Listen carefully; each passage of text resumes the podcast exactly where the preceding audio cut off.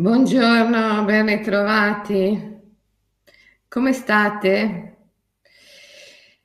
Io sono tornata a casa e da quello che sembrerebbe, da quello che si sente in giro, insomma, ci starò un po' perché qua andare in giro con, questo, con questi decreti che stanno facendo le nazioni mm, contro gli spostamenti, insomma diventa, diventa molto difficile. Buongiorno, buongiorno a tutti, benvenuti. Lunedì mattina, molto presto, voi siete già qui, puntuali, siete meravigliosi, fantastici, stupendi, magnifici siete voi il ponte arcobaleno. Non è che avete bisogno di un ponte arcobaleno che vi traghetti, voi siete il ponte arcobaleno. Allora, oggi parliamo di tantrismo e anarchia. Anarchia, sì. Perché ho messo insieme il tantrismo e l'anarchia? Eh, perché etimologicamente eh, sembrerebbero riferirsi a qualcosa di molto simile, a un simile principio. La parola tantra, tantra, significa strumento per la libertà. I tantra sono dei libri eh, nella tradizione mm, indù orientale in cui sono libri rivelati, eh, in cui è il divino che parla. E Shiva, per esempio, nella Shiva Samhita, Shiva istruisce la sua sposa eh, Parvati, dandole eh, dei segreti che poi sono quello che oggi noi chiamiamo eh, Hatha Yoga, lo yoga delle posture, dei pranayama, delle kriya, dei, dei mudra. E, ehm, insomma, eh, nei tantra sono contenute le pratiche dello yoga e ci sono tantra di svariata natura, eh, di varie parti del mondo, eh, che ci parlano di vari aspetti del cammino che conduce alla libertà. Io eh, dico sempre che per me il tantrismo è una forma di sciamanismo colto.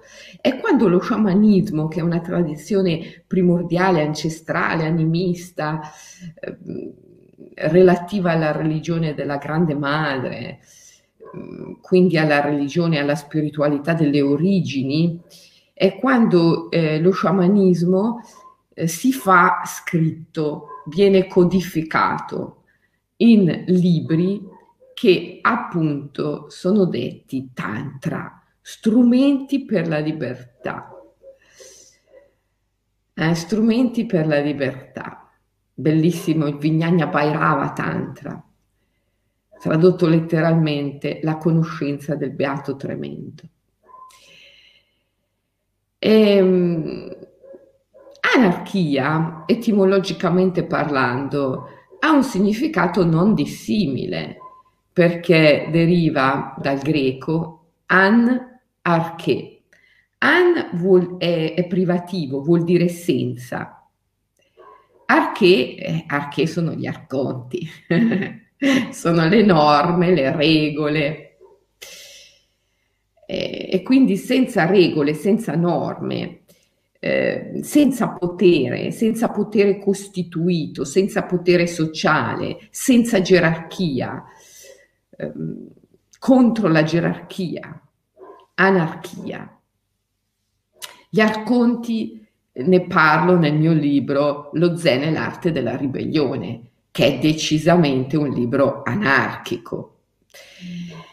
E tratta la storia di Arianna, questa ragazza che vive a Babila, un mondo dove regna l'arcontato, gli arconti sono appunto le norme, le regole, lei sta malissimo, deve fare ogni giorno un lavoro stupidissimo, Arianna fa la sorvegliante di altalene, pensate un po', eh, per cui si sveglia la mattina sempre con l'ansia. E una mattina ha più ansia del solito, mette la mano sulla bocca dello stomaco e anziché cercare di mandar via la sua ansia alzandosi, spingendosi fuori dal letto, bevendo un bicchiere d'acqua, decide di fare il viaggio nell'ansia, di sprofondarci dentro, di fare il viaggio octonio nell'underworld, nel, nell'infero, di viversi fino in fondo la sua ansia. E al fondo dell'ansia ci trova una forza immensa di ribellione, l'anarchia, tantra, il tantrismo, la libertà, lo strumento per la libertà lo strumento per la libertà era lì, in fondo all'ansia, nelle profondità della sua ansia. E così si ribella e con Teodoro, il mago, eh, che porta al dito il sigillo del mago, che è lo strumento della pacificazione delle immagini, riesce a liberarsi da Babila, a uscire fuori da questo mondo da cui nessuno usciva, perché, perché tutti, a tutti era stato fatto credere che fuori da Babila c'era la morte, c'era un deserto che dopo due minuti ti bruciava vivo e se non bruciavi vivo c'erano creature mostruose che ti divoravano. Arianna esce da Babila e anziché essere divorata o arsa viva, scopre la libertà. La libertà che è anche libertà dallo spazio, dal tempo, per cui ritrova tutte le parti della sua anima, ritrova ehm, vite passate, vite future ed è proprio con una di queste, mettendo insieme tutte le sue eh, incarnazioni, tutte le sue parti di sé, vincendo dentro di sé l'inganno del tempo e dello spazio, che alla fine sconfigge gli arconti. Gli arconti, le norme, le regole. Da dove viene questo nome? Arche, norme e regole. Allora, Nel mito greco, la prima volta, la prima volta in cui vediamo comparire questa parola è nell'Antigone, in riferimento ad Antigone. Antigone è una figura bellissima del mito greco. Antigone è la figlia di Edipo, una dei quattro figli che Edipo ha fatto con sua madre, Giocasta. E... Ehm, Edipo, lo sapete, vero? È colui che ha ucciso il padre e si è accoppiato con la madre. Ma lui non sapeva che quello era suo padre. Oltretutto l'ha ucciso accidentalmente, perché ha fatto partire il coppio di cavalli che ha travolto il re, suo padre, Laio. Accidentalmente, è stato un incidente. Nello stato di natura Edipo non sarebbe stato colpevole. Poi si è accoppiato con sua madre. Non sapeva che quella fosse sua madre, oltretutto ci ha fatto quattro figli bellissimi. E nello stato di natura non sarebbe stato colpevole. Fosse stato Milarepa, se Edipo fosse stato Milarepa, Naropa, fosse stato Magig Labrong, la danzatrice del cielo, Yetz Sochel, fosse stato una sciamana, o uno sciamano tantrico, uno yogin tantrico sciamanico come Milarepa, come la danzatrice del cielo, eh, che cosa avrebbe fatto Edipo? Avrebbe detto, ok, ho ucciso mio padre, non ho fatto apposta. È stato un incidente. Mi sono accoppiato con mia madre. Ok, non sapevo che fosse mia madre. Ci ho fatto quattro figli bellissimi avrebbe aperto il suo mantello, avrebbe detto, e ma oh meraviglia, e ca magia. E magari avrebbe festeggiato facendo il quinto figlio. E invece no, Edipo si sente tremendamente in colpa, al punto che si acceca e si esilia. E E la colpa del padre ricade anche sui figli. Succederà una tragedia continua finché si esaurirà, finirà la stirpe. Infatti i due figli maschi di Edipo lottano tra loro. Uno sta dalla parte dello zio, il re, colui che prende il trono dopo che Edipo si è esiliato. L'altro è contro il re. Combattono e si uccidono a vicenda, pensate, due fratelli si uccidono a vicenda. E ovviamente il re eh, dà gli onori della sepoltura solo a uno dei due, quello che ha combattuto per lui, per il regno. Quell'altro che combatteva contro decide che deve rimanere insepolto fuori dalle mura della città. Ora, per i greci non avere degna sepoltura era una cosa tremenda. Quindi Antigone, la sorella, decide di contravvenire alle leggi del re e di seppellire lo stesso suo fratello. È qui quando vediamo per la prima volta comparire nel mito la parola anarchia. Antigone compie un atto anarchico, ma che è un atto di pietas, è un atto compassionevole, è un atto d'amore, un atto di compassione. Antigone per compassione, per amore, decide di seppellire suo fratello. E il re la condanna a morte, perché nessuno può essere anarchico, nessuno può contravvenire alle norme, alle regole, altrimenti il potere non sta in piedi, il potere si regge sulle norme, sulle regole. Se qualcuno, seppur compiendo un atto di pietas, di compassione, di amore, contravviene alle regole, deve essere punito. E così Antigone viene condannata a morte, viene condannata a essere chiusa in una grotta, fino ovviamente a morire lì dentro. Ma il figlio del re era innamorato di Antigone.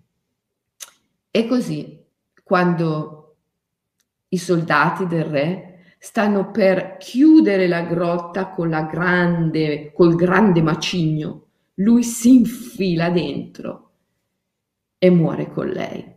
E così il re che deve far rispettare le norme, le regole, perde ciò che gli era più caro, suo figlio, il suo stesso figlio.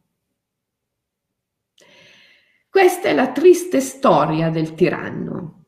Questa è la triste storia di chi vuole il potere. Questa è la triste storia di chi esercita il potere. Ma già Platone ce l'aveva detto, vero? Nel mito di Er, che coloro che si scelgono una vita di potere sono coloro che alla fine hanno la vita più triste. Bene,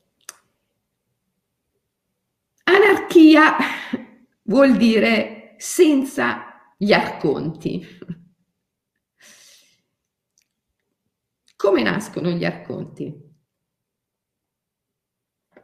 Chi sono gli arconti? Ok, abbiamo due spiegazioni. Una politica sono le norme, le regole, una esoterica. Gli arconti sono promanazioni di Yahweh. Chi è Yahweh? Beh, eh, direte, sì, lo sappiamo, è il Dio veterotestamentario, quel Dio uh, violento del Vecchio Testamento, lo, lo, conosciamo. Eh sì, ma come nasce? Nel, da dove viene fuori? Eh, nel, leggende, nelle leggende gnostiche, eh, Yahweh è il figlio di Sofia. Nel paradiso degli gnostici esistevano solo copie. Mm? Queste copie si riproducevano generando altre copie. Il paradiso ovviamente è uno stato di coscienza ed è lo stato della non dualità in cui tutti gli opposti sono distinti ma non separati, il due in uno. In questo stato di coscienza dei primordi, in questo paradiso della non dualità, a un certo punto succede una perturbazione. Non c'è perché, non scrivete nelle chat perché è successa la perturbazione, non c'è perché. È solo la mente che deve sempre cercare un perché alle cose, ma le cose non hanno un perché. Eh, succede questa perturbazione per cui una coppia si separa, è la coppia del Cristo e della Sofia. La parola Sofia in greco vuol dire amore, il Cristo è, eh, scusate, la parola Sofia in greco vuol dire conoscenza, il Cristo è l'amore, quindi la conoscenza si separa dall'amore. Da questa separazione nasce Yahweh perché la Sofia, cioè la conoscenza, genera da sola, senza la propria controparte, senza il Cristo, senza l'amore. La Sofia, la conoscenza che genera senza l'amore, produce Yahweh. Eh, Yahweh che è questo Dio violento, funesto, il funesto demiurgo, che eh, promana un mondo oscuro. E ehm, in questo mondo oscuro nel tentativo di ritrovare il paradiso delle origini, Yahweh promana da se stesso gli arconti, cioè le norme, le regole. Sono un po' come gli arcieri del mito himalayano eh, sapete che in Bhutan eh, lo sport nazionale del Bhutan è il tiro con l'arco? Eh, chi è venuto con me nei miei numerosissimi viaggi in Bhutan eh, l'ha visto e ehm, il corrispettivo del mito degli arconti in Himalaya mm, è eh, il mito degli arcieri. No? Gli arconti che promanano da Yahweh con il compito di riportare il mondo oscuro al paradiso delle origini, ma non ci riescono, non ci riescono, perché a causa, proprio a causa della presenza degli arconti, cioè delle regole e delle norme, il mondo non solo non ritorna al paradiso delle origini, ma sprofonda sempre di più nell'oscurità. Così dice il mito, la profezia, la leggenda. E tu dirai, e beh, ragazzi, oggi abbiamo, abbiamo l'evidenza che il mito la sapeva lunga. In Himalaya c'è questo mito del puma nero e puma bianco. I due si amano follemente, al punto che si divorano a vicenda. Il tipo, non so, il puma nero lecca il puma bianco fino a divorarlo e poi il puma bianco da dentro lecca il puma nero che poi eh, lo, lo, ehm, lo, vomita e, e lo rigenera e, e, di nuovo si, si leccano, si divorano a vicenda l'uno con l'altro, da dentro, da fuori, diventando l'un l'altro continuamente. Questo è, è la condizione del sacro, il sacrum facere. Si danno l'uno all'altro incessantemente, continuamente. È un'immagine primitiva dell'Eucarestia. Quando tu eh, durante l'Eucarestia sarai stato a messa qualche volta, no? magari da bambino, però insomma lo sai, no? Che lì il momento clou, il momento clou è quando mangi carne umana e bevi sangue umano, e, e la carne e il sangue di Cristo. E ehm, miti antichissimi parlano di questo. I due puma, per esempio, nel mito himalayano, si divorano a vicenda. È il simbolo del sacro, il darsi, l'offrirsi. E in questo darsi, in questo offrirsi, si diventa immortali, perché continuamente si viene rigenerati, rigenerati grazie al, al, sacrificio sacro, al sacro facere, al darsi, all'offrirsi, grazie all'amore, si viene continuamente rigenerati, perché indubbiamente l'amore vince la morte. E quindi se per amore ti dai, vieni rigenerato continuamente. E così due puma vivevano, divorandosi e rigenerandosi a vicenda per amore, nel sacro, nella non dualità finché anche lì succede un terremoto e, eh, e si separano. E il puma bianco sprofonda, sprofonda, perde il puma nero, lo perde di vista e eh, per la disperazione inizia a sognare, si addormenta, si addormenta dopo la caduta e sogna, e sogna un mondo da incubo, un mondo scuro. Il puma nero lo vuole svegliare e allora continua a girare, a girare, a girare intorno al suo sogno, a questo incubo, a questo mondo scuro e gira e gira e gira e gira nel tentativo di arrivare a lui e di risvegliarlo. Ma nel suo incubo eh, il puma bianco genera, manifesta gli arcieri, come difesa, come difesa, perché ritiene di essere in pericolo, quando invece non c'è nessun pericolo. Lui è solo in un incubo, basta che si svegli, ma lui sta sognando di essere in pericolo. E quindi, eh, quindi sogna gli arcieri come difesa personale. E questi arcieri sono pericolosissimi. Sono gli arconti del mito gnostico, sono le norme e le regole. Le norme e le regole sono il tentativo dell'umanità di tirarsi fuori dall'oscurità, ma sono in tutti i miti segnalati come il tentativo sbagliato. Sbagliato.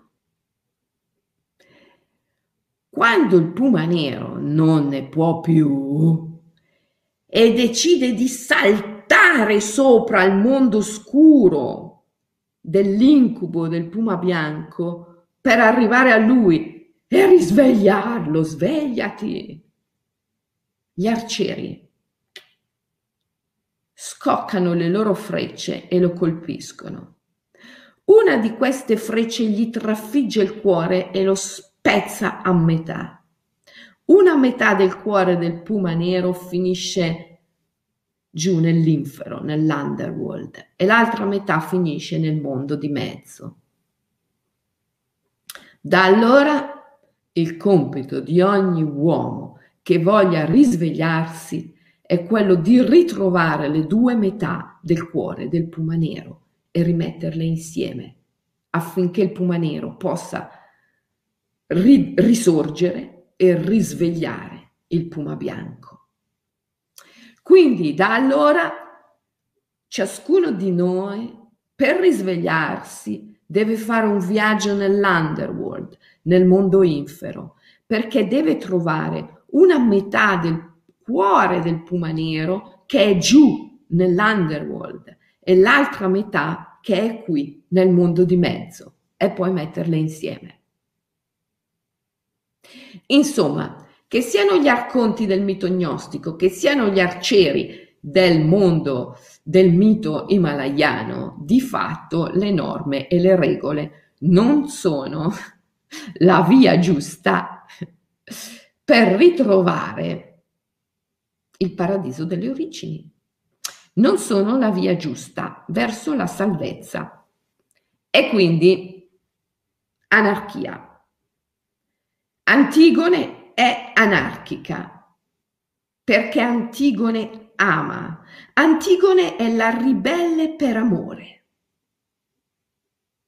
La ribellione è una forma dell'amore. Sei ribelle quando ami, quando ci tieni veramente a qualcosa e non la puoi vedere lì come sta e lasciarla lì come sta. E allora ti ribelli. La ribellione è sempre una forma dell'amore.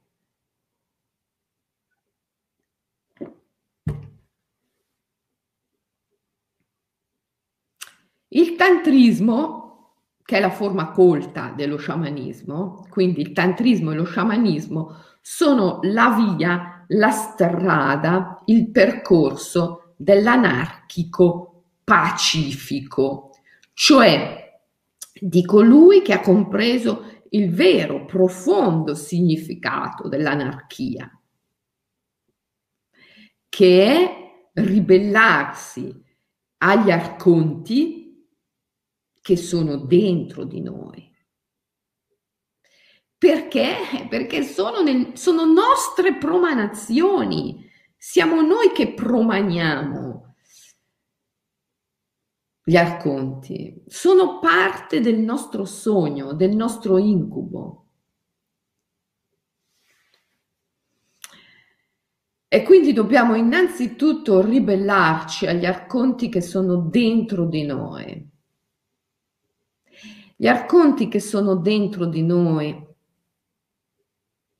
sono relativi all'idea stessa che possa esistere qualcosa di bene e di male, qualcosa di giusto e di sbagliato, qualcosa di sano e qualcosa di malato.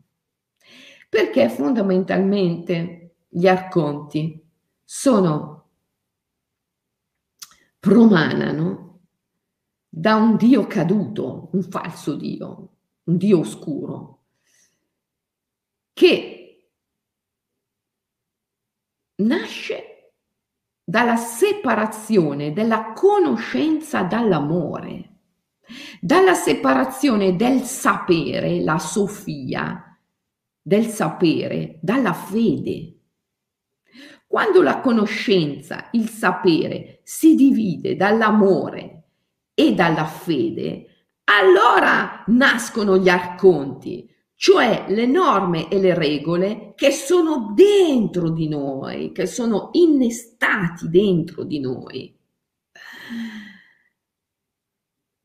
e che sono ciò che sostiene il nostro stesso incubo. Perciò se vogliamo risvegliarci dall'incubo, dobbiamo ricongiungere il sapere, la conoscenza con l'amore e con la fede. Solo in questo modo possiamo ritirare su, riassorbire Yahweh, riportarlo al paradiso delle origini e trasformarlo nel vero divino. E vi ho citato il Vignagna Bhairava Tantra. Vignagna la conoscenza, Bhairava è il beato tremendo, Tantra, il Tantra della conoscenza del beato tremendo, Vignagna Bhairava Tantra, il Tantra della conoscenza del beato tremendo. Il divino è il beato tremendo. Yahweh ha due facce. Il divino ha sempre un duplice aspetto. Può essere il beato o può essere il tremendo. Il Brahman ha due aspetti. Nel Rig Veda è scritto che il Brahman crea l'universo dalle sue stesse membra e al termine della creazione lancia un urlo, ahimè la mia vita. Immediatamente le acque e gli dei tornano a lui per rigenerare le sue membra, ma le creature si danno alla fuga, gli individui si danno alla fuga. E da quel momento il Brahman ruggisce dietro ah, alle creature. Venite a me, vi divorerò per salvarvi. Capisci che il divino è il beato o il tremendo a seconda di dove tu guardi e di dove tu ti muovi. Se sei in fuga e scappi e scappi e scappi, hai sempre paura, hai sempre paura, se hai sempre paura, se hai continuamente paura e continui a scappare, eh, il divino è il tremendo. Ma se tu la smetti, se tu la smetti di avere paura, ti volti, ti volti e dici, ok, mi do sono qua, mi offro. Allora il divino diventa immensamente beato. E il divino è in ogni cosa, in ogni esperienza, in ogni evento, perché ogni evento è ente, entità, spirito, nume, è un Dio, è una Dea. Quindi ogni evento della tua vita può essere tremendo, o può essere beato. Dipende se tu hai paura e scappi oppure hai fede e sei nel sacro. Ecco, l'anarchia, anarché, assenza di arconti, assenza di norme e di regole, quando è l'atto, il recupero dell'atto di avere fede, il recupero dell'anima, il recupero della capacità di amare. È tantrismo, tantra, strumento per la libertà.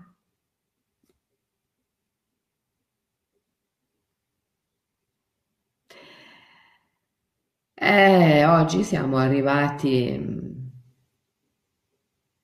a un punto in cui gli arconti sono così potenti che il senso delle cose si è completamente ribaltato. Oggi non è più lo Stato, non sono più le istituzioni al servizio dei cittadini, come dovrebbe essere, ma sono i cittadini al servizio delle istituzioni e dello Stato.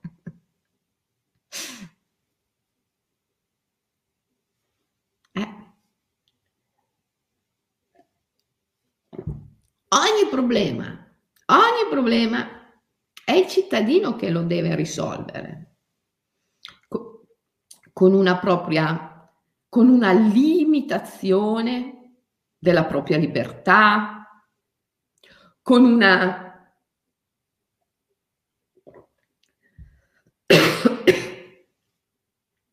con una limitazione della propria libertà,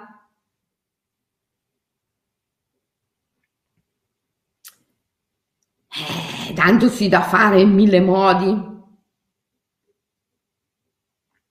Il problema ricade sempre sull'individuo, sul cittadino. È lui che lo deve risolvere. E se non lo risolve, è lui il colpevole. Gli racconti ormai sono al di sopra di ogni cosa. Inattaccabili. E se ti ribelli, perché vuoi compiere un atto di pietas, un atto di compassione, un atto di amore. Antigone docet, sei chiuso nella caverna, condannato. Oggi la morte è di tanti tipi, vero? La condanna a morte oggi in questa società. Eh, è la morte sociale, è quando ti emarginano, è quando ti estraneano, è quando ti ridicolizzano attraverso i media, ti ridicolizzano, ti emarginano. Eh. Antigone oggi la fanno finire beh, in tantissimi modi. Perciò, perciò la gente conclude che non conviene, non conviene essere capaci di atti di pietas, di compassione, di amore. L'amore è pericoloso, viene punito. E così l'egoismo impera e gli arconti imperano, perché gli arconti governano là dove c'è paura, dove l'individuo si rinchiude nel proprio ego, nel proprio egoismo per paura. E lì gli arconti vanno alla grande, imperano.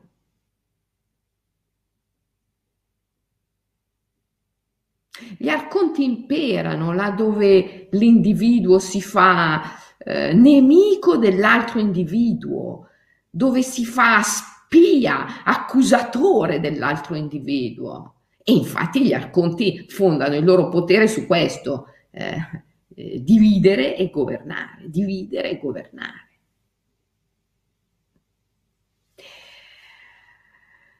Allora ragazzi, io sono tantrica. So benissimo che cosa è stato fatto al tantrismo in questo mondo. Gli è stata fatta subire la stessa sorte che viene fatta subire a tutto, a tutto ciò che è eh, strumento per la libertà. Viene ridicolizzato, viene massacrato socialmente. E così nel nostro mondo il tantrismo è stato ridotto a una sorta di sessualità, sessuologia. Ah, il tantrismo è tutt'altro che questo. Il tantrismo è il superamento della dimensione sessuale genitale, è la via verso il matrimonio mistico, l'unione erotica, creativa con il divino. Altro che sessuologia, altro che genitalità. Il tantrismo è un cammino spirituale di alta trascendenza, di unione con il divino. Però nella nostra società è stato trattato come tutto ciò che è strumento per la libertà. È stato sottoposto a una morte civile, a una condanna, attraverso la ridicolizzazione e la snaturalizzazione. È stato snaturato, sminuito e ridicolizzato. Ecco perché i veri eh, tantrici, i veri maestri osservano sempre il triplice sigillo di segretezza E l'anarchia è la stessa cosa.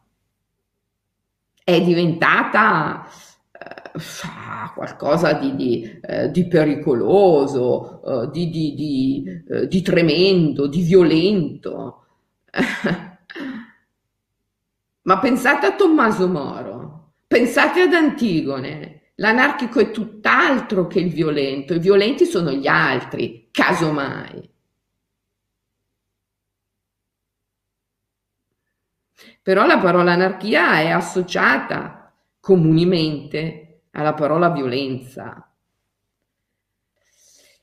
E questo perché? Perché questo è il modo, è il sistema che utilizza la, la, la nostra cultura per far fuori, eliminare ciò che è contro il potere. ciò che può condurre alla vera libertà.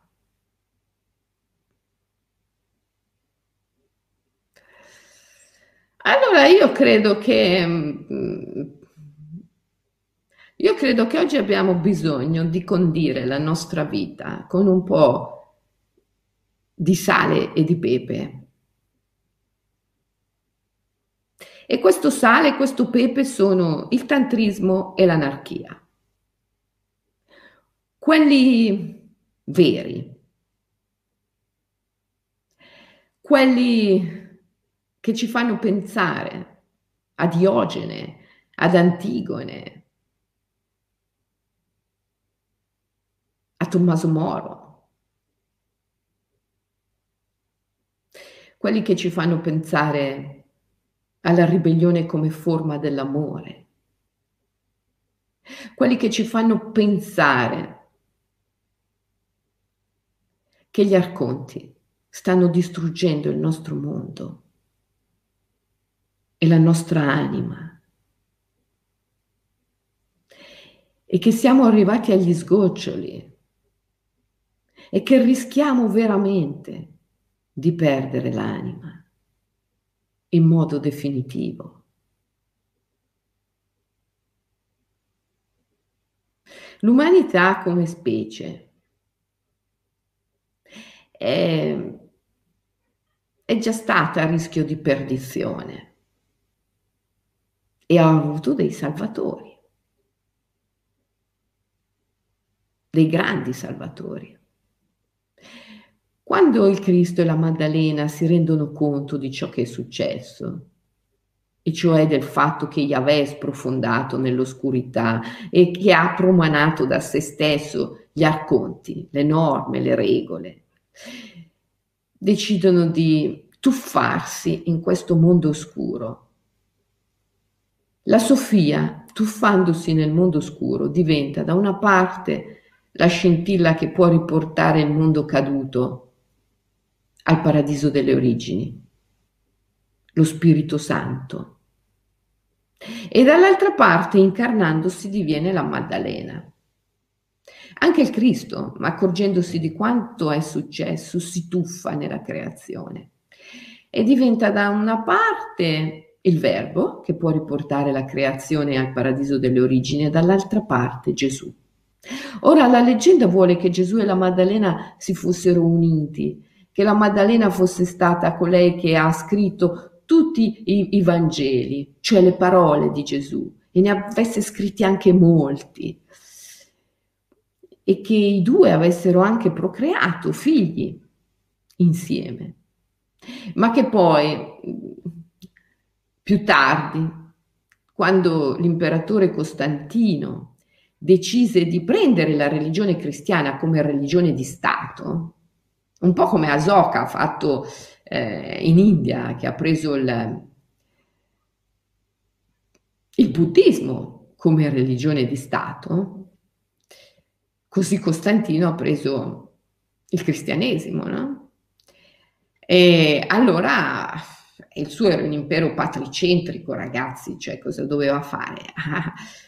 non poteva essere stata una donna a scrivere i Vangeli e quindi via la figura della Maddalena ci ha messo lì quattro uomini e poi ha ordinato che tutti i Vangeli più scomodi fossero distrutti, che rimanessero solo quei quattro ehm, accettabili e ha addirittura ordinato che la discendenza del Cristo e della Sofia venisse uccisa. La prima operazione, quella di distruggere i Vangeli, ahimè gli è riuscita perché in effetti non sono pervenuti, se non in, in frammenti, i frammenti, frammenti di Vangeli apocrifi noi oggi abbiamo. La seconda operazione, uccidere la discendenza del Cristo, non gli è riuscita perché questi si sono difesi, vero? Anzi, erano difesi da quelli che sono un mistero storico, i famosi cavalieri templari, perché non si capisce come mai questi che erano quattro gatti erano così potenti da tenere testa addirittura all'esercito dell'Inquisizione, che era l'esercito più, più, più forte e numeroso a quei tempi. E così i discendenti del Cristo, difendendosi, sarebbero addirittura diventati re, i merovingi. Ma Altro mistero storico, a un certo punto i cavalieri templari depongono le armi, non si sa perché. E i merovingi sono minacciati e decidono di, di scappare, di fuggire in quella che allora era la terra più eh, selvaggia, isolata, eh, nascosta, lontana, la Scozia. E lì, vicino a Edimburgo, a Edimburgo cambiano nome, da Merovingi diventano St. Clair e William di St. Clair fonda la famosa Roslin Chapel, dove scolpisce nella roccia i Vangeli apocrifi, gli insegnamenti, i simboli dei Vangeli apocrifi. Beh, Insomma, questa è leggenda, ovviamente, ma nella leggenda, nei miti, c'è sempre la chiave, c'è sempre la chiave.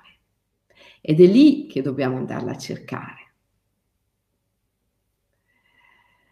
Allora, il Sangreal, il Sacro Graal, la discendenza del Cristo e della Sofia, ragazzi, siamo tutti noi, ciascuno di noi è il Sacro Graal, ciascuno di noi è il Sangreal, ciascuno di noi è il discendente del Cristo e della Sofia.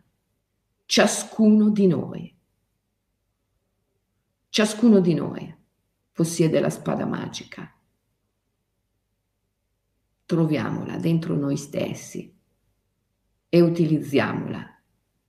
In questi tempi oscuri, in questi tempi di grande incertezza, in questi tempi di grande inquietudine. Ciascuno di noi deve sapere che possiede il sangue reale, il sacro Graal e la spada magica. e dobbiamo utilizzarli.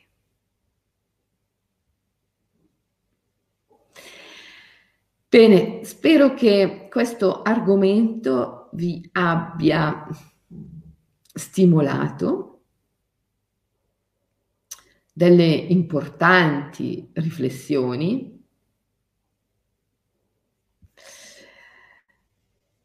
Eh, vediamo che cosa mi dite, grazie parole meravigliose.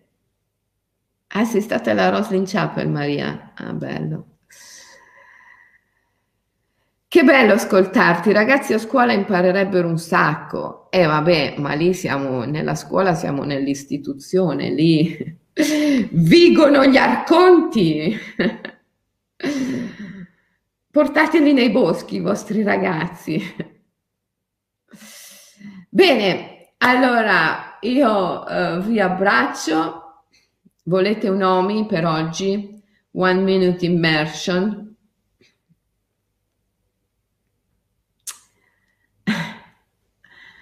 OMI, come sapete, è, nostra, è il nostro metodo di meditazione. OMI, One Minute Immersion. Medita almeno per un minuto di immersione profonda almeno tre volte al giorno in diversi momenti della giornata. È il metodo piccolo ma ripetuto, poco ma continuativo, che poi è il metodo migliore per eh, deprogrammare la psiche.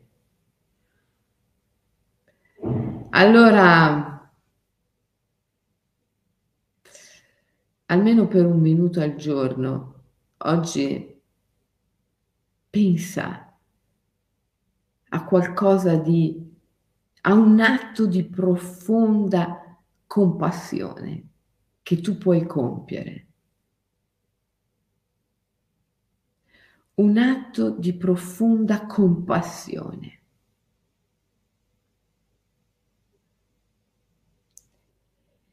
E poi, quando l'hai individuato, cerca di compiere quest'atto un atto compassionevole. Il nostro OMI oggi è compiere almeno un atto compassionevole, anche un piccolissimo gesto, un piccolissimo atto di compassione, di pietas, di amore.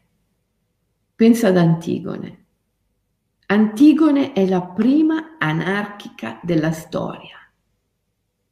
Ecco lei che contravvenendo alle leggi del re, seppellisce suo fratello, compiendo un atto di compassione, di amore.